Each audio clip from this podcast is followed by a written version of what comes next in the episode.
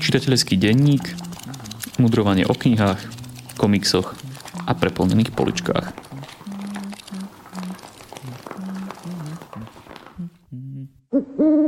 Vítajte pri počúvaní 19. čitateľského denníka. Ja som Jakub a dnes spolu so Šimonom opäť nahrávame naživo spolu z jednej miestnosti v Bardeve. Šimon, vítaj v našej obývačke. Ďakujem, je mi potešením, že už tradične tu môžem byť. Máme dnes na úvod pripravenú opäť otázku od jedného nášho poslucháča, ale ešte predtým sa trošku porozprávame o jednej adaptácii, keďže občas tu spomenieme aj nejaké filmové či seriálové adaptácie našich obľúbených kníh či komiksov, tak práve dnes to bude o jednom komikse, ktorý sa volá Sandman. A spolu so Šimonom sme ho už videli, nájdete ho na Netflixe a chceli by sme sa porozprávať o tom, že ako to na nás zapôsobilo. Čo na to hovoríš ty? Môj prvý dojem zo Sandmana z seriálu bol, že je to veľmi gamenovské. Že adaptácia bola verná rukopisu autora komiksu. To znamená, že to boli gamenovský typický uletené myšlienky a nápady pospájane do nejakého funkčného príbehu. A často z nich mal človek pocit, že sú eklektické, že nevytvoril gamer nejaký komplexný svet, ktorý by postupne odhaľoval, ako to býva pri high fantasy, ale len ti odkrýva kúty nejakého svojho myšlienkového sveta, aký vôbec taký existuje.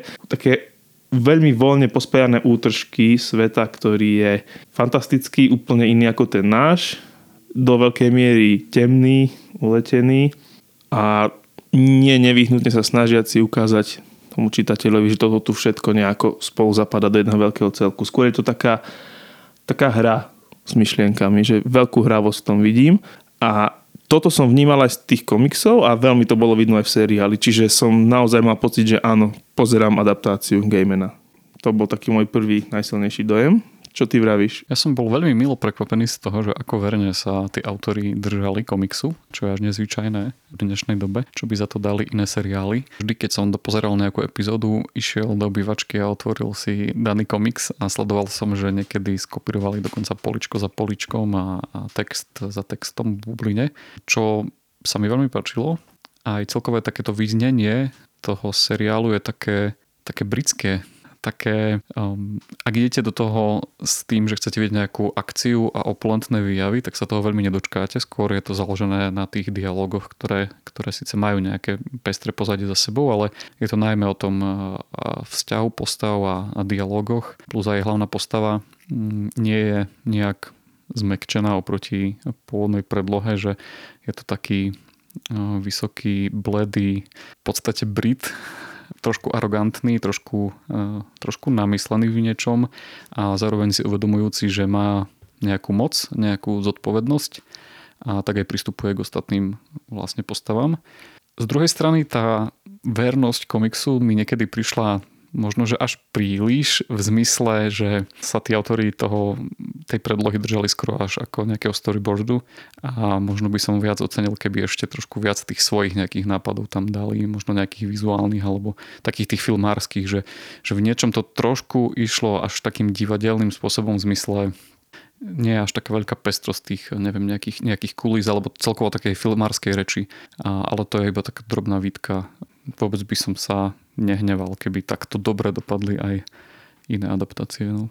Myslím, že to, že si to nazval, že je to také britské, to veľmi dobre vystihuje. Keď to, keď to porovnáme s nejakou, dajme tomu, americkou fantasy alebo pôvodom, pôvodne americkou, tak že v tom Gamenovi je väčší dôr, v tom Sandmanovi od Gamena je väčší dôraz skôr na vednosť nejakým spoločensko-inštitucionálnym princípom a hodnotám a že tí jednotlivci viac než by hľadali nejaké svoje osobné šťastie a svoj sen v kontexte individuálnej slobody, tak skôr, skôr fungujú v rámci nejakej tradície alebo nejakej inštitúcie a v rámci nej sa snažia spraviť niečo správne a dobré. A toto vidno už vlastne od samotného začiatku. A tiež sa mi veľmi páčilo, ako spracovali hlavnú postavu, že bolo na ňom vidno, na tom hercovi, že on hrá, že je to človek, ale že on hrá nie ľudskú bytosť. Že mal také v istom zmysle strohé alebo obmedzené prejavy.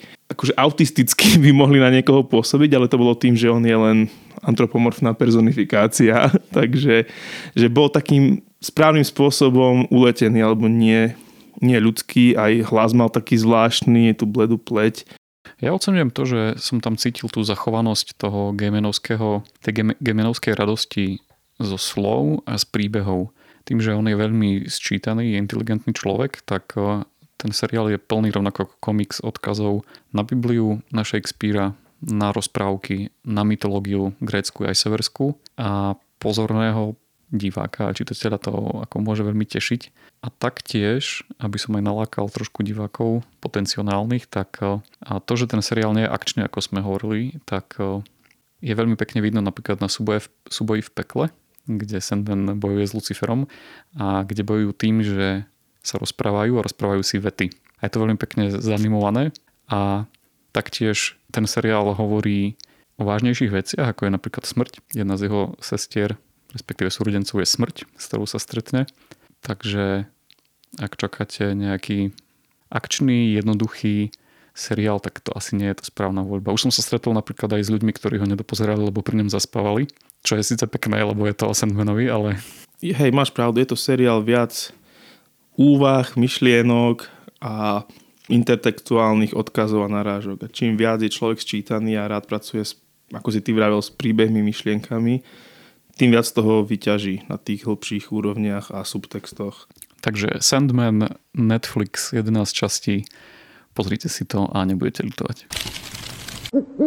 No a teraz sa dostávame k otázke našich poslucháčov, teda konkrétne jedného poslucháča, ktorý sa volá Michal, je z Levíc a napísal nám jednoduchú otázku, na ktorú som dlho hľadal odpoveď. A tá otázka je, či sme už niekedy čítali knihu, kde je hlavná postava vyslovene zlá, ale aj napriek tomu jej fandili.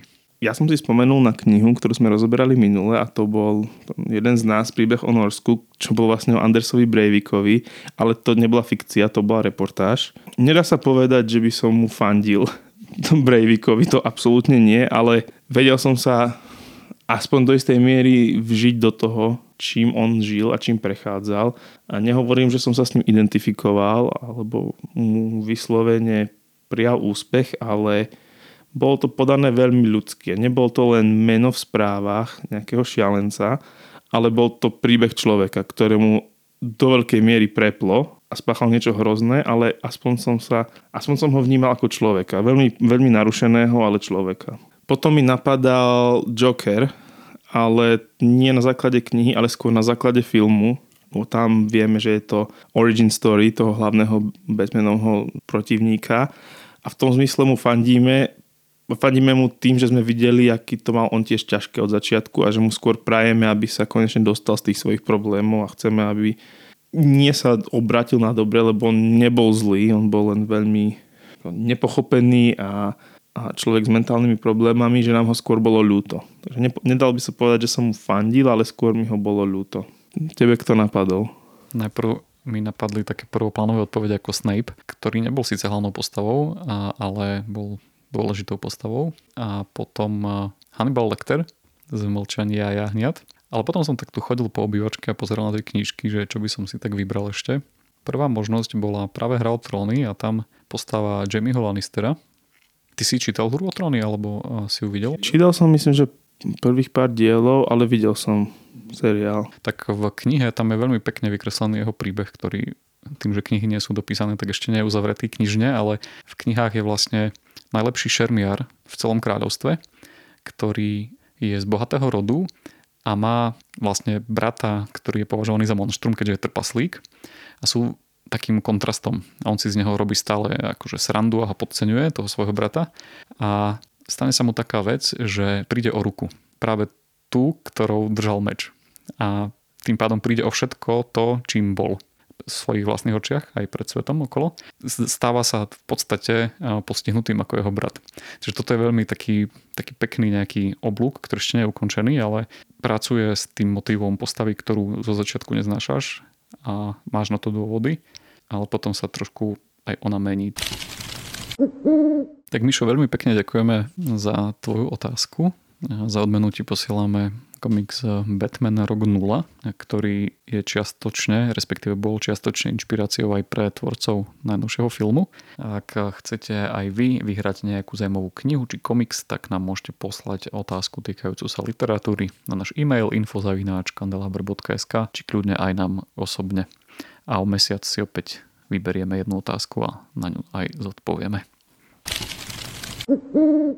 Dnes máme 2. september, čo je deň spojený s premiérou seriálu Prstene moci. Chcel som týmto premostiť eh, toho Sandmana, ale úplne som ma to zabudol tak eh, to nechám len tak plávať vo vzduchu. Určite sa k tomu vyjadríme niektorej ďalšej časti, ale poďme na to, čo sme čítali za posledný mesiac. No ja mám tú zaujímavú zbierku, lebo nemám ani jednu fiction, ani jednu beletriu. Mám tu jednu, dajme tomu, že básnickú zbierku a inak mám samú non-fiction literatúru. Tu prvú by som predstavil pár otázkami. Viete, prečo som si odinštaloval Messenger?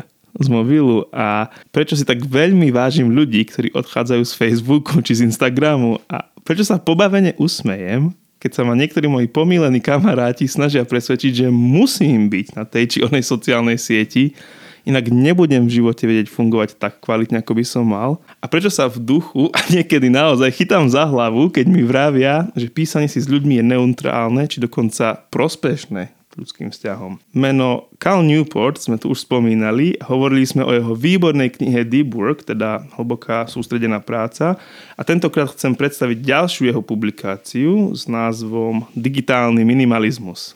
A aj teraz hovorím, že ide o výbornú knižku, a ten názov, digitálny minimalizmus, je filozofia v takom širšom zmysle slova, ktoré vyznávači používajú digitálne technológie a čas online len nevyhnutne. To znamená, že starostlivo premysleným spôsobom a len v takej miere, v ktorej to slúži veciam, ktoré považujú za skutočne hodnotné.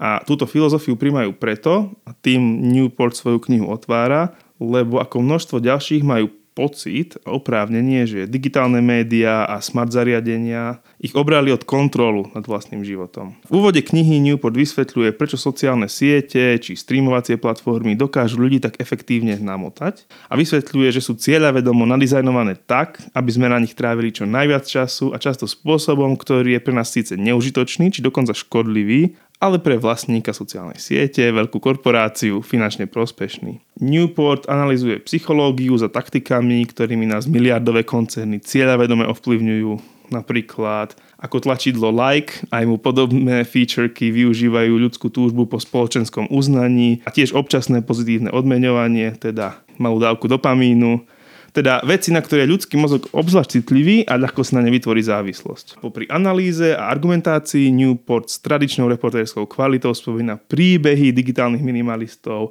a tiež seba a svoj proces riešenia a príjmania digitálneho minimalizmu a ten známy princíp, že menej je viac a hovorí tam veľa aj o vlastných skúsenostiach a je to také veľmi osobné. Veľkú väčšinu digitálneho minimalizmu tvorí praktický návod, ako začať žiť digitálne minimálne a ako v tom pokračovať. Teda rozoberá sa tam digitálna očista, takže nejaký proces, počas ktorého človek prehodnotí digitálne technológie, ktoré používa a ich používanie optimalizuje, a v poslednej časti knihy sa rozoberajú praktické rady, ako v tom digitálnom minimalizme vydržať a čo robiť namiesto množstva zabitých hodín. Tak posúďte sami, hej, tráviť čas o samote, chodiť na prechádzky, nelajkovať všetko, čo sa dá, manuálne tvoriť, získavať nové zručnosti. No a toto všetko je napísané sviežo, zrozumiteľne, v skvelej rovnováhe teórie, príkladov i svedectiev zo života. Takže suma sumárum, Jakub, nahrávajme pokiaľ možno tieto podcasty stále face to face, a suma sumárom číslo 2. Vravíte mi, že by som si mal s ľuďmi písať? Že by som mal mať Facebook, aby som mal lepšie vzťahy s ostatnými? Vylezte mi na chrbát a do your research.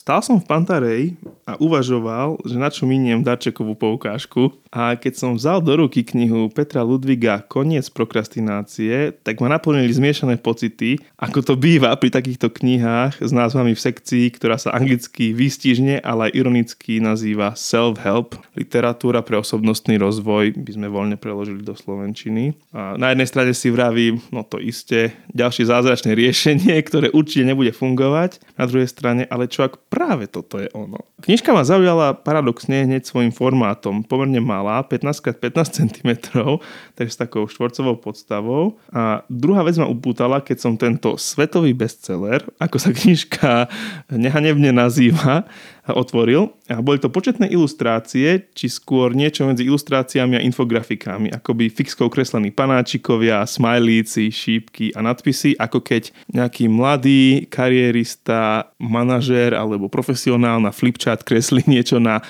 meetingu, kde už všetci prekonali to, že tu musíme byť veľmi formálni.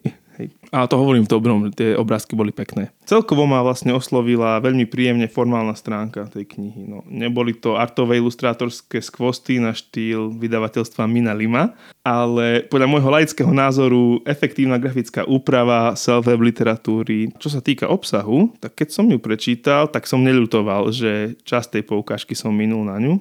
Kniha začína tradične obligátnym osobným príhovorom autora, ktorý pokračuje definíciou pojmov, Stavím sa, že ste nevedeli, že latinský výraz procrastinus, z ktorého máme slovo prokrastinácia, znamená patriaci zajtrajšku, čo je veľmi výstižné. A po definícii pojmov sa autor dokazuje ako typicky dobrý rečník a tvorca textu, teda hovorí o dôvodoch, že prečo s prokrastináciou, teda chorobným odkladaním úloh a povinností vôbec bojovať. Potom už dostávajú priestor samotné nástroje, a autor sa tam venuje oblastiam teda motivácie, schopnosti, výstupom, konania spokojnosti, nejakej objektivite a tomu, ako dlhodobo udržať. Udržať nie prokrastináciu. Okrem už spomínaných predností sa mi na knihe veľmi páčilo, že je fundovaná a zároveň prístupná. Peter Ludvík vychádza z množstva odborných textov, ale tie myšlienky podáva veľmi zrozumiteľne a dokonca vtipne No posúďte, nepáčili by sa vám pojmy ako buzer lístok, e, dostať škrečka či súhra slona a jazdca? Čo mi však pomáha dôverovať tej knihe ešte viac je, je taká autorová úprimnosť, on nehovorí nič na spôsob, dodržujte týchto 5 krokov a všetko bude super a zajtra zvíťazíte nad prokrastináciou, budete žiť život, ako ste žiť snívali a, a dosiahnete svoje ciele, no nič také. On hovorí o tom ako o procese, ktorý si vyžaduje viacero zmien na rôznych úrovniach života. Tie zmeny sa dejú postupne, treba ich udržiavať a pri ktorých reálne hrozí, že ich opustíme. Napríklad pri všetkých tých nástrojoch boja s prokrastináciou on vždy uvádza na konci, aké sú najväčšie rizika. Aké sú najväčšie rizika, že ten nástroj nepoužijeme efektívne alebo že nám nebude fungovať, lebo ho nepoužijeme správne. A na konci reálne priznáva, že nám hrozí, že ten boj s prokrastináciou opustíme, tomu sa venuje tá časť dlhodobosti. A v závere sa neboj priznať, že sa možno v niektorých veciach míli a rád zmení názor tvárov tvár novým poznatkom či argumentom a vyslovene si prosí spätnú väzbu od čitateľov. Tak toto ma naplňa celkom dôverou, že autor vie, o čom hovorí a, a nie len taký ten motivačný rečník, ktorý chce naše peniaze. Takže veľmi príjemná literatúra z oblasti osobnostného rozvoja, teda odnož literatúry, ktorá ma inštinktívne naplňa skepticizmom, ale tak už som tu vychváľoval digitálny minimalizmus a deep work, takže niečo dobré sa tam snad nájde. Nie každá z takýchto kníh začína citátom Václava Havla, ktorým chcem zakončiť túto recenziu. Nádej nie je presvedčenie, že niečo dobre dopadne, ale istota, že niečo má zmysel, bez ohľadu na to, ako to dopadne.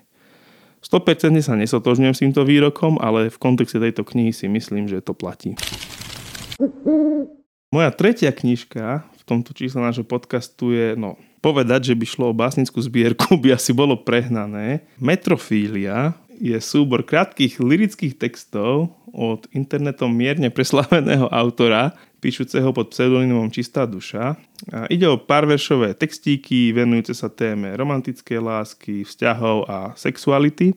Obsahom nie sú kto vie ako invenčné, dokonca istá recenzentka napísala, že, a teraz citujem, kniha vhodná pre nešťastného, usmrkaného a ohrdnutého milenca, kňučiaceho pod balkónom svojej milej. Zbierka najväčších blábolov, aké som kedy čítala na jednom mieste. Ani na kúrenie ju neodporúčam. Chápem tento názor, No myslím si, že recenzentka celkom nepochopila, čo je hlavná prednosť tejto knižky a čo autorovi šlo. Ona je totiž založená primárne na slovných hračkách, kontrastoch a podobnostiach, rôznych významových rovinách a konotáciách slov a slovných spojení, ktoré sú potom pospájane do nejakých tematicky súvisiacich celkov a do veľkého celku, teda tej romantickej lásky a vzťahu, dajme tomu. A čo tento môj teoretický blábol znamená, tak vysvetlím na príklade jednej takej básničky. Chodiť s tebou nie je ľahké, väčšine zakopávam o kamene, ktoré mi padajú zo srdca. Tam vidno zmiešanú metaforu a význam slov na rôznych úrovniach. Teda ako nič na policerovú cenu, ale číta niektoré pobaví, ak máte radi slovné hračky, také, také milé záchodové čítanie.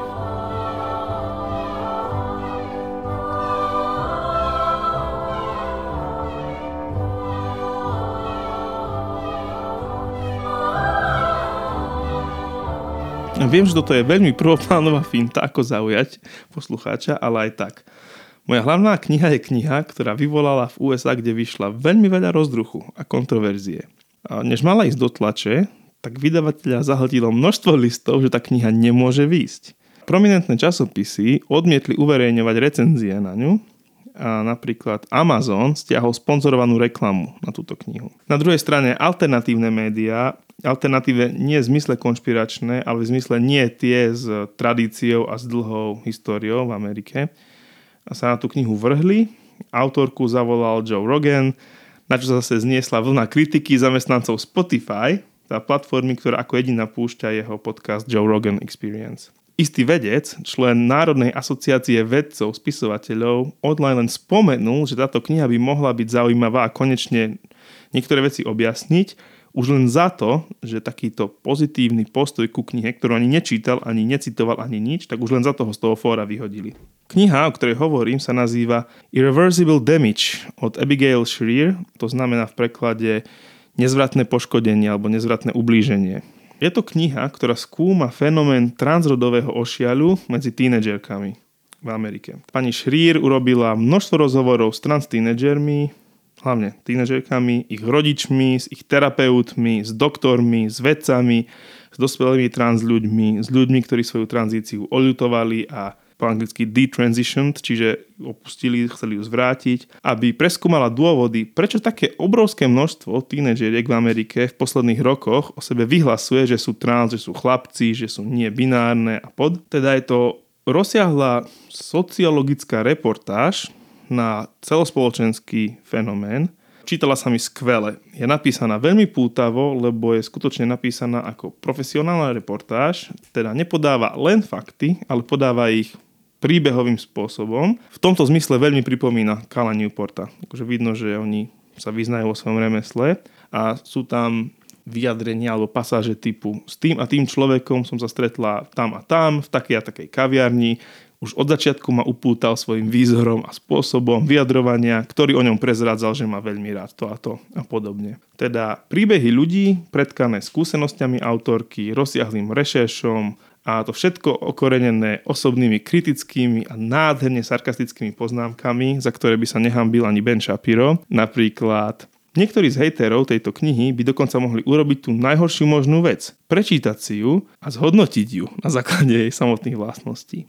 Takže na jednej strane veľmi pozitívna kniha v tom, ako je napísaná a v tom, ako veľmi je poučná a výstižná. Na druhej strane je to desivé čítanie. Ja som netušil, aký vážny problém tá kniha opisuje, čo sa v Amerike deje, že obrovské percento mladých dievčat sa z nejakého dôvodu, ktoré sa v tej knihe potom skúmajú, rozhodlo byť trans. Autorka sa rozprávala naozaj s mnohými odborníkmi, aj laikmi, aj rodičmi, aj samotnými tínedžermi. Veľa to skúmala a došla k takému záveru, že Vzhľadom na skutočnosť, že pre dospievajúce ženy je puberta veľmi náročné obdobie, fyzicky aj emočne, s tým, že rodičia sú viac citliví a chcú viac chrániť svoje decka, s tým, že deti sú často oveľa izolovanejšie od fyzického kontaktu s inými a s rovesníkmi a namiesto toho trávia zase veľa času online, kde majú len jednak náhradu za reálne vzťahy a jednak tam vidia zidealizované skutočnosti a životy tzv. influencerov a ideály, ktoré nikdy nedosiahnu,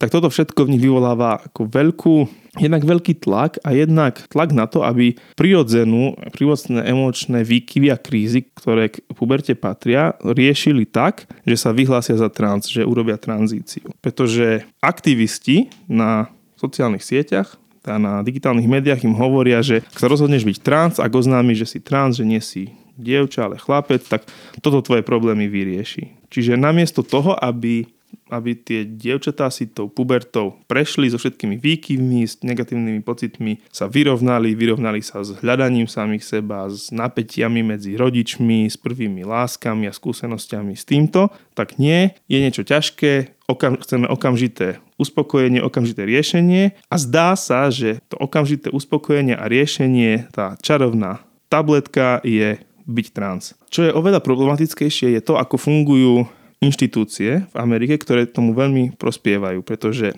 rodičia týchto dievčat sú do veľkej miery zbavení práv a možnosti s tým niečo robiť. Mnohé kliniky umožňujú tranzíciu, teda hormonálnu terapiu, to znamená, že dievča začne brať testosterón. Umožňujú masektómiu, čo je chirurgické odstránenie prs, bez súhlasu rodičov. Dokonca, to je ešte, ešte vážnejšie, alebo minimálne rovnako vážne, je, že terapeuti už nepomáhajú deckám, ktoré prídu za nimi, že ja mám tieto, tieto problémy, som trans, tak už sa nepracuje tradičným terapeutickým spôsobom, že terapeut kladie otázky, pom- hľadá, snaží sa porozprávať, snaží sa prísť na korene problému, skúma všetky možnosti, ale panuje étos, že, že ako náhle to pacient, pacient alebo klient o sebe vyhlási, tak terapi- terapeut to musí potvrdiť. Príde za ním mladá baba, 16-ročná, povie, ja som trans, tak terapeut povie, áno si. Odporúčam ti hormonálnu terapiu a rodičia o tom ani nemusia vedieť, rodičia s tým nemusia súhlasiť. Kliniky tú terapiu poskytnú, poskytnú operácie a rodičia sú voči tomu bezbranní. A často títo aktivisti a terapeuti a kliniky hustia do týchto tínedžerov to, že tvoj rodič je tvoj nepriateľ, keď nebude používať tvoje preferované zámena, keď sa ti bude snažiť e, odporovať, keď ti, keď ti to zakáže. Tak rodič je tvoj nepriateľ a dokonca koučujú decka, ako komunikovať s doktormi, ako komunikovať s terapeutmi, že naozaj sú trans, aby dostali ten želaný výsledok. E, presviečajú deti dokonca sa, ako od tých rodičov újsť, ako ich oklamať, ako sa tváriť, že nie sú trans, ale keď reálne sú. Univerzity používajú preferované zámena študentov, ktorí sa rozhodnú, že zrazu nie som dievča, ale ale chlapec, e, používajú ich preferované zámena a uvoľňujú ich z vyučovania, aby šli e, za terapeutmi a doktormi bez, bez súhlasu rodičov, dokonca bez informovanosti rodičov. Čiže je to niečo úplne šialené. Ja som si pri čítaní tejto knižky hovoril, že ľudia sa museli načisto zblázniť, že to sa deje na celospoločenskej úrovni. Tá Abigail Shreer, ona vysvetľuje, že prečo sa to deje tým dievčatám, to som zabudol povedať, že oni oni v tej transkomunite a transidentite hľadajú to, čo ľudia v tom veku akože potrebujú. Potrebujú pocit, že niekam patria, že ich niekto príjma a že oni sú dnu v nejakej skupine, zatiaľ čo ostatní sú out. Ako také tie typické potreby tínedžerov, v tomto oni nachádzajú, len s tým, že nikto im nehovorí, a toto je ďalšia veľká desivá vec, ktorá, ktorú kniha do podrobností rozoberá, je, že aké vážne a nezvratné následky majú majú tieto tranzície. Veď na to naráža aj ten názov, že irreversible damage, čiže nezvratné ublíženie, nezvratné poškodenie. Aké je to škodlivé, keď do seba ženy pchajú testosterón, aké to je škodlivé, keď si dajú odstrániť chirurgické prsia, ktoré už nikdy späť nenarastú, aké to je škodlivé, keď berú lieky na blokovanie puberty, čo to všetko s nimi spraví a rodičia tieto rizika vidia, snažia sa im brániť, no ale rodičia sú nepriatelia, rodičia nechcú mi dať to, čo chcem, rodičia ma nechcú potvrdiť, čiže rodičia sú nepriatelia. No a tieto, títo 16-roční a tínedžeri, ktorí nerozumejú dobre životu, majú oveľa menej skúseností a nevidia perspektívu, perspektívne problémy, toto všetko si robia a potom už nie cesty späť, potom už je nezvratná škoda. Akože prsia nedorastú a lekársky vytvorené umelé už proste nie sú také ako normálne. Taktiež, keď do seba niekto pchal testosterón a potom potom lieky na zablokovanie puberty, tak to vedie k trvalej neplodnosti, čo keď sa tá baba nakoniec rozhodne, že ja nie som chlapec, ja som nakoniec žena, chcem mať deti, no neskoro. Vedú k všetkým možným problémom, k, napríklad k rakovine a potom po dlhšom čase narastá, z odstupu času narastá tá pravdepodobnosť samovrážd a seba poškodzovania. Mnohí rodičia vidia tento problém, čo sa deje s ich deckami, s ich dcerami a ozvali sa autorke a začali sa akože networkovať, spolupracovať, a, lebo ona pôvodne napísala nejaký kratší článok. Ona je freelancerka, ale píše myslím, že pre Wall Street Journal. A čo som ešte chcel povedať, že ona, ona nie je jednostranná v tom, že všetko trans je zlé, všetky, a všetci sú a zhejtuje všetkých. Ona rešpektuje trans ľudí, ona chápe, že gender dysphoria, čiže rodová dysfória je skutočná diagnóza, ktorou naozaj trpia niektorí ľudia. Ona to vôbec nepopiera. Nepopierajú to aj skutoční odborníci, s ktorými sa rozprávala. Ona len hovorí, že štatisticky ňou trpí oveľa, oveľa menšie, násobne menšie percento populácie. Väčšinou to boli muži, a väčšinou sa tá rodová dysfória prejavila strašne skoro, vo veľmi mladom veku, v dvoch rokoch a pri veľkom počte tých mužov prešla. A taktiež ten zmetok s ohľadom rodovej identity a sexuality sa väčšinou priebehu puberty vykryštalizuje, že e, hormóny sa upokoja, človek nájde svoju sexuálnu identitu a rodovú identitu. Problém je v tom, že zrazu sa na toto, na tú rodovú dysfóriu začali odvolávať násobne väčšie časti populácie a také populácie, ktorá to nikdy predtým nerobila, to sú tie tínedžerky. A taktiež, že tá rodová dysfória sa prejaví v veľmi skorom veku a lenže tie tie dievčatá, ktoré tvrdia, že ju majú, tak oni ňou na základe svedectiev ich rodičov a okolia ňou netrpeli. Oni si to len vymysleli v tom v tom tínedžerskom veku, aby dosiahli to svoje. A toto akože je úplne šialené niečo, čo teraz tu nebolo, tak preto ona na to reaguje. Nie je to len taká nestranná reportáž, lebo ona tých ľudí podporuje v závere knihy, odporúča, že čo s tým, že ako, ako rodičia majú fungovať, čo majú robiť, aby ako najviac pomôcť svojim dcerám. A tá kniha je tak pekne, pekne narratívne koncipovaná, že spomínajú sa na začiatku príbehy nejakých dievčat s otvoreným koncom a potom na konci knihy sa spomína, že ako dopadli alebo v akom stave sa nachádzajú. A nie je to také rúžové, nie je to taký ten, tak toto správme a Amerika sa vy, vy, vyrieši, ale je to také veľmi poctivé, že je to boj, uvidíme čo ďalej, urobme maximum, možno raz mm, sa nám, nám za to naše céry poďakujú. Takže veľmi pútavé, veľmi informatívne, veľmi dobre vyrešeršované a zároveň desivé čítanie. Takže ak sa chcete oboznámiť s tým, že čo sa momentálne deje v Amerike a prečo a čo sa možno raz dostane aj k nám, tak veľmi odporúčam. Takže odporúčame Mišovi Paterákovi. Áno, prizvukujem. A veľmi, veľmi dobre je to aj z hľadiska takého zdravého feminizmu, by som povedal, hoci feminizmus je komplikovaný a veľmi široký pojem, že tá autorka zásadne pozbudzuje rodičov a celkovo spoločnosť k tomu, že nerobme z toho, že niekto je žena niečo menej cenné, niečo negatívne, že, že je asi pravda, že ženy to majú v živote ťažšie, obzvlášť v puberte, že baby majú ťažšiu pubertu ako chalani, ale že byť ženou nie je niečo zlé, že ona tam vyzdvihuje to, tie prednosti žien, ako tú emočnú cit, väčšiu citlivosť, väčšiu empatiu a to schopnosť mať deti, tak ďalej, že toto nie je niečo zlé, že ženy, aby boli hodnotné súčasti spoločnosti, tak sa nemusela stať mužmi, ale že toto, čo je typicky ženské, by sa malo si vážiť a, a pozbudzovať a, a taký pozitívny prístup k ženskosti alebo k tomu, že dievča je dievča. Veľmi, veľmi zdravo napísané napísaná kniha. Autorka je židovka, čiže vidno tam toho takého dobrého židovského Filipa. Také, čo si si pripravil ty. Máš niečo povzbudivejšie po tomto veľmi znepokojivom závere mojich kníh. Už dávno nevidím Svet čierno-bielo, je názov knihy rozhovorov novinára Tomáša Galisa s Ivanom Miklošom. Na Slovensku máme málo takých bývalých vrcholových politikov, ktorí by sa aj po svojom odchode zo scény naďalej objavovali vo verejnom priestore v nejakom pozitívnom svetle. Takých, ktorí by si vážila laická i odborná verejnosť a mali stále aj čo povedať k aktuálnemu dianiu. A jedným z nich je práve aj bývalý minister financí Ivan Mikloš. V tejto prierezovej knihe rozhovorov veľmi nehovorí o nejakom svojom súkromí a detstve, čo sú také klasické témy, keď eh, niekto robí takéto životopisné, dalo by sa povedať, knihy.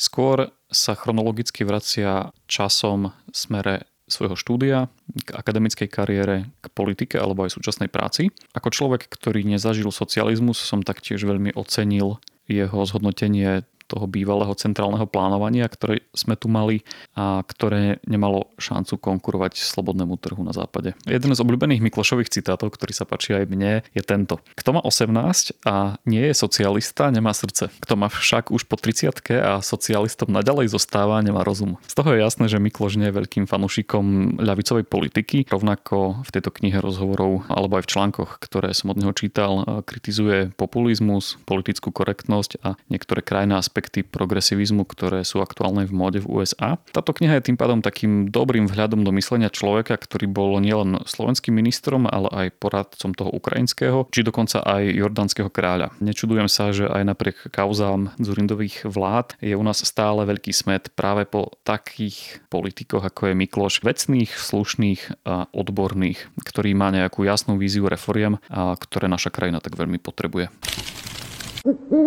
Poďme ďalej. Poďme k tomu, že sme tu mali pandémiu, ktorá zasiahla dosť výrazne do našich životov a na všetkých možných frontoch, aj na tom cirkevnom.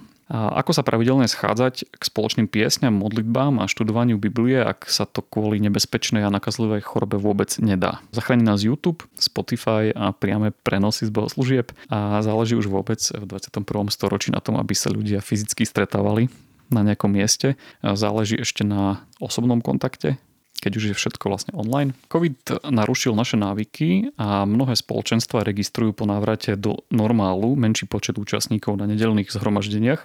Totiž stalo sa to, že sme spohodlnili, naučili sa prieberčivosti a to, že nás nikto priamo nekonfrontuje s našimi zlyhaniami, nám celkom aj vyhovuje.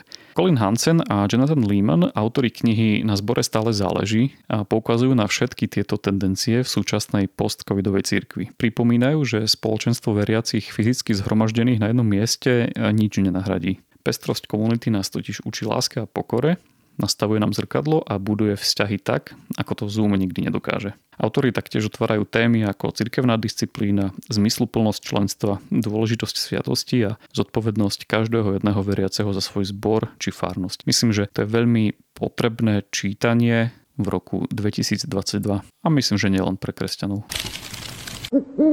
A na záver tu mám klasiku. Snažím sa svoj čitateľský plán vyskladať tak, aby párkrát ročne som siahol aj po knihách, ktoré sú v škatulke povinného čítania. A tento rok na dovolenke sme mali spolu s pani s manželkou knihu Kurta Voneguta, snad čítam dobre jeho meno, ktorá sa volá Bytunok číslo 5. Bombardovanie Drážďan. Dá sa o udalosti, pri ktorej zomrelo viac než 30 tisíc ľudí napísať vtipná kniha? A kto si vôbec niečo také môže dovoliť? No predsa Kurt Vonnegut, humanista, vojnový zajatec a očitý svedok tejto tragédie. Bytunok číslo 5 je štihlou novelou, v ktorej sa prelinajú autorové spomienky na vojnu s príbehom jeho fiktívneho priateľa, optika a uletenou sci-fi linkou. Znie to trošku divne, ale jednu z postav tejto protivojnovej drámy unesú mimozemšťania. Preto dokáže cestovať medzi minulosťou, prítomnosťou a budúcnosťou. Táto postmoderná skladačka, ktorá vám v úvode i hneď prezradí aj svoje posledné slova, je doplnená o suchý humor a mnohé bizarné situácie, pri ktorých netušíte, či ide o realitu alebo výplod vojnou zničenej chorej mysle. A nesmiem zabudnúť ani na legendárnu vetu Tak to už chodí, ktorá sa ako refren opakuje po každej zmienke o smrti v tejto knihe.